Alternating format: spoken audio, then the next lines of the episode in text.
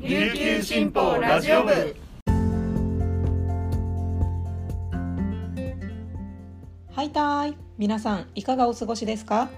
今日も琉球新報ラジオ部をお聞きいただきありがとうございます。11月17日本日のパーソナリティはデジタル報道グループの大城の子が担当します。午前11時現在の那覇の気温は21度天気は晴れとなっております。えー、天気概況でですね晴れというふうにあったんですがちょっと黄砂も飛来しているみたいで那覇の空を見るとどんよりとした薄曇りが広がっております。で今日は朝からですね火事バーバーしてひいさんガタガタっていう感じでいるんですが、まあ、今のはですね、風が強くて寒さでガタガタ震えているという意味ですけれどもあの朝から寒いって何度言ったことかという感じでいよいよ沖縄も年末に向かってきているなという感じです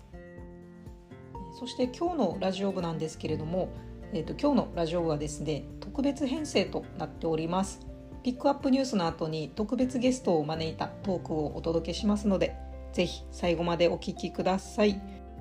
それでは早速ですが、えー、今日この時間までに入った沖縄のニュースをお届けします。最初のニュースです。琉球国が1855年にフランスと交わした琉仏修好条約について琉球国がフランス側に渡した国書外交文書4通と条約の原案とみられる文書2枚が見つかったことが16日までに分かりました。19日と20日に全国の古書店が参加する東京都内のオークションに出品されます。主催する東京古典会の関係者によると国書に残された琉球刻印や内容などから原本の可能性が高いといいます。文書はフランス国内で保存されていたものとみられ現存が確認されるのは初めてです。専門家は琉球国が独自に外交交渉をしていた貴重な記録で歴史的な価値が高いとしています。この国書の原本とみられる文書は3隻の艦隊を率いて琉球を訪れたフランス側代表のゲラン提督に琉球国代表が宛てた1855年の3通とフランスの皇帝ナポレオン3世に宛てた1通の計4通です。東京古典会の関係者によると国書はいずれもゲラン提督に手渡されフランスが琉球国に領事館の設置などを求めたことについて条約の内容の協議や情報を求めています。4通いずれにも琉球国の正式文書であることを示す琉球刻印の印影が確認できるといいます。続いてのニュースです。医学研究や医学生の教育に貢献するため死亡後に自らの体を提供する検体の希望が増加し県内の窓口となる琉球大学デーゴ会が登録を制限しています。琉大医学部で解剖実習に使用される検体は毎年三十数人程度。多くの検体登録を受け入れると長期保存となり遺骨の返却に34年かかるため人生最後の奉仕も制限せざるを得ないのが現状です。デーゴ会によると検体希望者は入会による登録手続きが必要となります。登録者が亡くなると24時間以内に大学病院へ搬送され防腐処理が施され保管されます。解剖実習後に火葬され遺骨は大学などの納骨堂などに納めてきましたが納骨堂がいっぱいになったため2013年からは遺族に返却しています。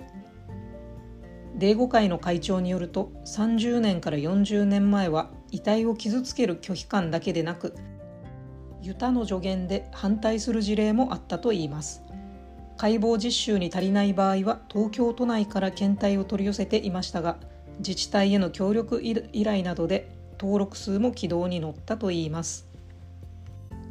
続いてのニュースです洋菓子販売などを手掛けるジミーの定番商品沖縄スライスケーキのパッケージデザインにこのほど県立芸術大学4年生の水彩画が採用されました。この新しいパッケージの商品は10日頃から順次店頭に並んでいます。沖縄スライスケーキは5種類の味が楽しめるパウンドケーキのセットです。県立芸術大学4年生の金田さんが手掛けた新パッケージにはケーキにも使われているサトウキビや紅芋のほか沖縄を想起させる植物や風景が描かれています。東京出身の金田さんは沖縄の爽やかさや透明感を伝えるために水彩画でデザインしたと説明しました。そして観光で訪れた人がジミーのお土産を通して沖縄を思い出してくれると嬉しいと語りました。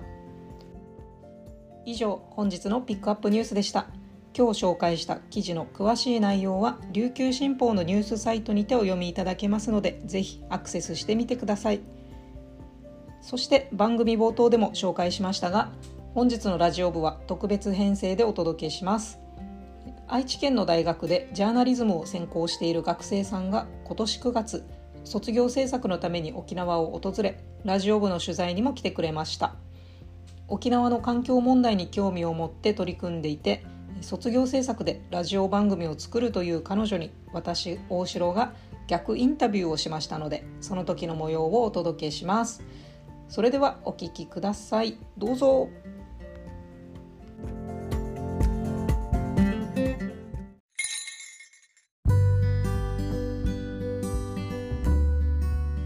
えーこんにちは。今日のラジオ部は、えー特別ゲストをお迎えしてお送りしたいと思います、えー今日は金城学院大学国際情報学部の田畑由奈さんという学生さんに来ていただいています。田畑さんよろしくお願いします。よろしくお願いしまおいい声。えっと、まずお聞きの皆さんですね。金城学院ってどこよって思ってる方もいるかと思うんですが、えっと、愛知県名古屋市にある大学だということではい、で田畑さんはそこでえージャーナリズムの研究をされていて、その中でもラジオ制作に取り組んでるということではい、今回。ラジオ部にも出ていただいたんですがはい、そもそもなぜ田畑さんがここにいるかっていうのをですね ご本人からあの説明いただいたらいいかなと思うんですけど。はい、私はあの愛知県で大学生として、えっと、活動していましてその中でもあの愛知県の名古屋市の一つ上にある一宮市というところのコミュニティラジオで番組を持たせていただいています。はいで、えっと普段からえっと15分の番組をさせていただいてるんですけど、ゼミの活動であのもう一つ軸として沖縄の環境問題という研究も行っていまして、それをこう自分の今大学4年生で卒業制作としてうん。ラジオで何かやりたいなと思った際に、うん。ぜひ研究で行っている沖縄についてを取り上げたいということで調べたところ、はい琉球新報ラジオ部には大城典子さんという方がいます。いらっしゃるということですぐにメールをさせていただいて取材させていただきたいということで愛知からはるばるやってまいりました。はい本当にこれあのラジオ部のメンバー一度ですね、まあ、喜んでいて実はああのやっぱりラジオって発信していても顔が直接見えるわけじゃないのでリスナーの方の。どんな方が聞いてるんだろうっていつも妄想でしかない状況でうん。一人で喋ってるんですけどもあこうやってちゃんと届いてる人がいるんだなっていうのであのかなりモチベーションに今回 あこちらとしてもつながってます。ありがとうございます。改めて。よかったです、でなぜじゃあ沖縄なのっていうのがやっぱりあるんですけどね田畑さんご出身も沖縄じゃないんですよね？はいもともとは私の母がうん。沖縄のことがすごく大好きで母も沖縄出身というわけではないんですが、うん。あの観光地としての沖縄ももちろんですしこう日本の忘れてはいけない歴史がたくさん詰まっている場所だといううん。その意味で2つの側面から沖縄のことはすごく大切に思っていまして、もうあの冗談抜きで3歳くらいから毎年8月の,、の終戦の時期で NHK スペシャルとかがやるときには必ず一緒に一緒に見よう見ようって言われて。うん。ずっとその沖縄について明るい面も、うん。その忘れてはいけないっていう歴史の面も見ていたというので、うん。っていう時にたまたま入ったゼミで沖縄について研究をしているゼミがあるっていうことで、うん。これも何かのご縁だということで研究させていただいています、沖縄に関することっていうのは他にもなんか研究されてる学生さんがいるんですか？はい。今日一緒に、うん。あの来ているもう一人メンバーがいるんですけど、その子、えっと、風岡真城っていうメンバーがもう一人いまして、彼女は沖縄の環境問題とかももちろん、えっと、研究はしてるんですが、中でもその沖縄の問題がこう日本沖縄だけの問題ではなくて、そう結論としてはその日本全員で考えなきゃいけない、うん。日本人全員が抱えている問題だということに認識を持ちまして、うんこう沖縄によくこう修学旅行で歴史を学ぶ修学旅行とかがあって、南部戦績を持ったりするんですが、それだけじゃなくて今の沖縄を知る修学旅行を考えてみたいっていうかなり具体的なアクションを起こすために一緒に取材をしています。今回実際に沖縄に来られて、えっとまあ、私たち琉球新報だけじゃなくて他にもいろいろ取材して回ってられるあの来たんですよね。はい。沖縄タイムスさんの記者の方にもおうん。話を伺っていますし、昨日はあの那覇東ロータリークラブの方だったりあと沖縄テレビの平泉アナウンサーにも、あのお話を聞いたりとたくさん聞いております、うん。去年はあの米軍基地の中にも取材させていただいたりとか、えっと、フィールドワークっていうところだと思うんですけどこの現場を歩いてみて実際に歩いてみて感じたこととかっていうのはありますか、そうですね、えーっと愛知県で学生という立場でその研究の一環でうん。沖縄を見るとこうどうしても有名な人の話うん。とかがかなり多くて、普通にその住民として沖縄に住んでる方の意見っていうものはなかなかこうどうしても入れることができないんですよ、有名な人声が大きい人の意見はいくらでも入れれるんですけど、なので実際に来たことによってこうせ活動者としてはこういう意見だけど生活者としての実態はこうとかあとそれこそすごく分かりやすい例でいくと沖縄はさまざまな問題があるとは思うんですけど、こう国際通りとかを歩いていると本当に日本人日本人というかこう沖縄に住んでる人も観光に来てる人ももっと言うとそのアメリカの方だったりとか本当にいろんな人が歩いていて、国際色豊かで、あのこんなにいろんな人が住んでるっていうことであのいろんな考え方を持つ人だったりとかがあるっていうのもこう至極当然のことなんだなっていうのは、こう当たり前ですけど現地に来ないと、こうここまで痛感することはできなかったんじゃないかなというのは、一つ立派なことではないかもしれないんですけど大きな体感として思ってます。本当に自分の足で稼ぐじゃないですけど現場を見るっていうことはすごく大事だっていうのは私たちの仕事にも共通してるなと思うんですけど今回、えっと、田畑さんは琉球新報の中でもですねあの皆さんラジオ部で名前をお聞きになったこともあると思うんですが私大城と上里彩芽さんあと玉木恵理子さんもあのちょっと取材に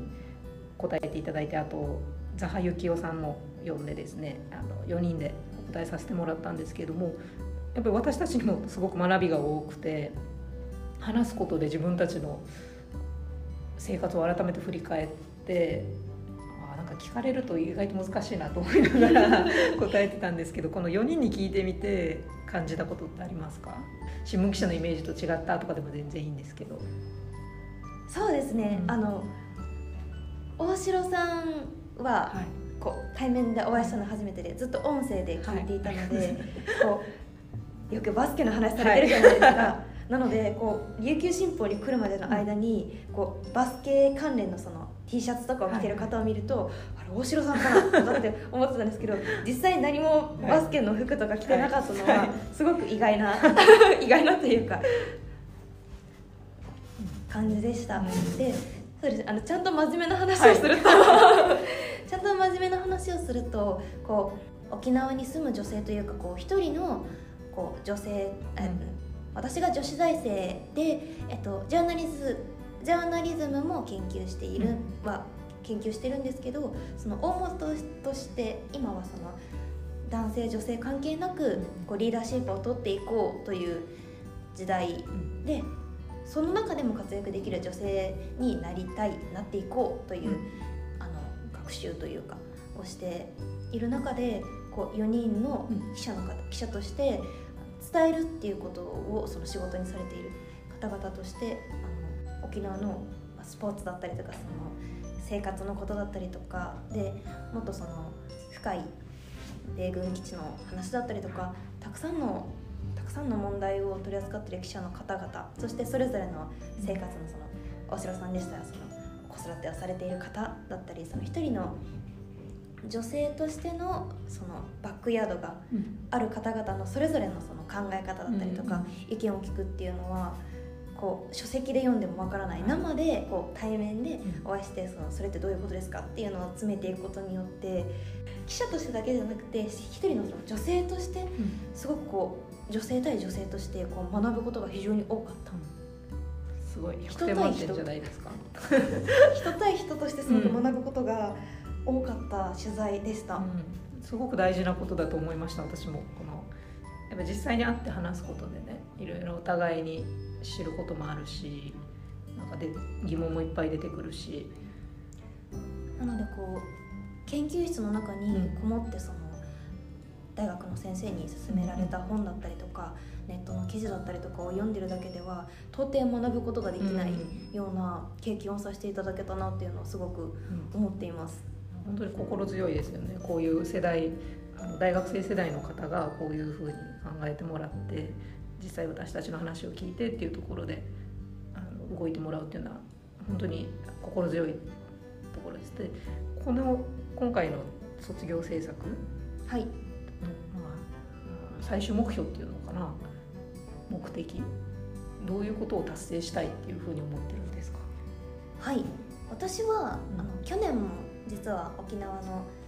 取材に来ていて、その時はこうあまりまだ知識というか知見も深くない状態で、とりあえずあのまずは現状を知ろうみたいなところから始まったんですが、そこでこう体感したのがこう、まあ、先ほどからも言ってるんですが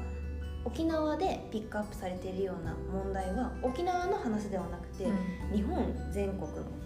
日本全員日本人全員の問題であるし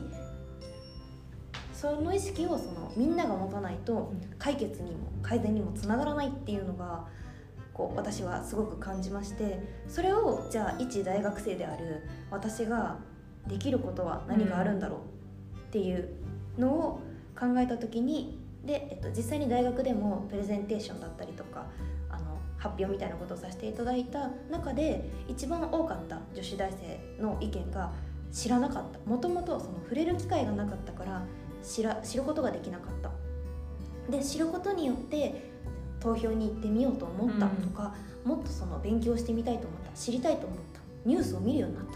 ていう自分が発信したことによってこんなにもこう人の行動を変えることができるんだうんうん。というのがすごく衝撃的だったので、はい。こう一つ番組を番組を制作することで知ってもらう機会を増やす。うん。情報が選択できる今の時代だからこそ一つでも知ってもらえるコンテンツを世の中に増やす。っうん。ていうことでこう沖縄の人はもちろんなんですけど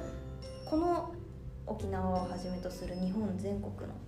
日本人全員の問題を知ってもらうコンテンツを増やしてこう当事者意識というか、はい。自分たちの問題でもあるんだって思ってもらうことを増やす。お。これが目標です。なるほどそれをこう卒業制作ということは、えー、と3月とかそのあたり？そうです。今回はじゃあ、えー、とこの卒業制作のラジオ番組っていうのはテーマとしてはどういうテーマで流すんですか？はい、テーマとしては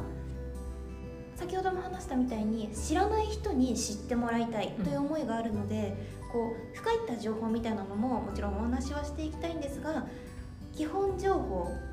えっと、水質だったりうん。騒音だったりっていう問題に対しての基本情報プラス私が取材させていただいた方々の肉声だったりとかうん。ご意見みたいなものも生かしつつよりその沖縄のバカンスとしての沖縄とか観光としての沖縄だけでなくてこう今の沖縄で起こっている問題っうんていうのもきちんとフォーカスをしてうん。それでその最終的にはこの問題が自分たちも考えなければいけない問題なんだよっていうのをこう伝えることができるようなラジオにしたいと考えています。楽しみにしてますありがとうございます。頑張ります。あのまあ琉球新報のこの今回4人記者をあの取材に答えたんですけど、まあ、皆さんちょっとねあの硬い話かなってもしかしたら思われたかもしれないんですけど それぞれの結構生活、ね、ライフスタイルに応じたあお話もさせてもらったので本当に一人の生活者としてこの問題ってどう生活に影響してるのか自分たちの生活にどう関係しているのかっていうところをお話しさせてもらったのであの本当に県外の人たちも聞いてもあのあ沖縄で遠い沖縄で起こってることなんだなじゃなくてもしかしたら自分たちのこの問題と似てるかもとか身近にあるこの問題に近いことかもっていうふうに思ってもらえたらすごく嬉しいなと思いました。はい。ということで田畑さんはじゃあですね今後沖縄とどう関わっていきたいとか、もう卒業ですよね。卒業制作ってことは。はい。で、まあ、就職も沖縄じゃない県外で就職されると思うんはい、ですけど、地元の名古屋で就職またじゃあ学生とこの社会人ってやっぱ立場がまたどんどん変わっていくし田畑さん自身も人生のライフステージっていうのがどんどん変わっていくと思うんですけどはい。沖縄とはどう付き合っていきたいとかありますか？そうですね。あの私が私のそのまずファーストキャリアとしてあの記者だったりとかっていうのは、あの選択はしなかったんですが、うん。ただ個人的にその文章を書いたりだと伝える。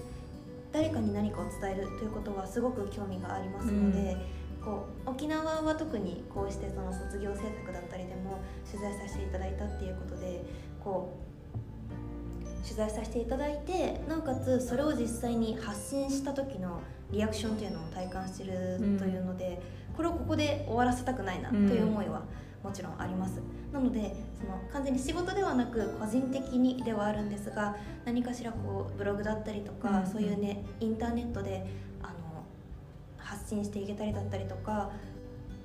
自分も将来的にその子供が生まれたりとかした時には必ず足を踏み入れて、あの観光としてじゃなくてこう今起こってる問題だったりとかっていうのもきちんと伝えていって、こうよりやっぱり広げるようなうん。ことはしていきたいなというふうに思っています。ありがとうございます。じゃあせっかくなので最後一緒に挨拶やりますか？私のいつもやってる挨拶。はい、ぜひお願いします。今日今日も一日頑張りましょうっていうのを言葉なんですけど、チューンこれが今日。はい、チバティが頑張って。チューンティチューンチバティチバティイチャビラヤータイ文字で見せますね。じゃあ最後にもらっていいですか？はい、はいお願いします。お聞きいただきありがとうございました。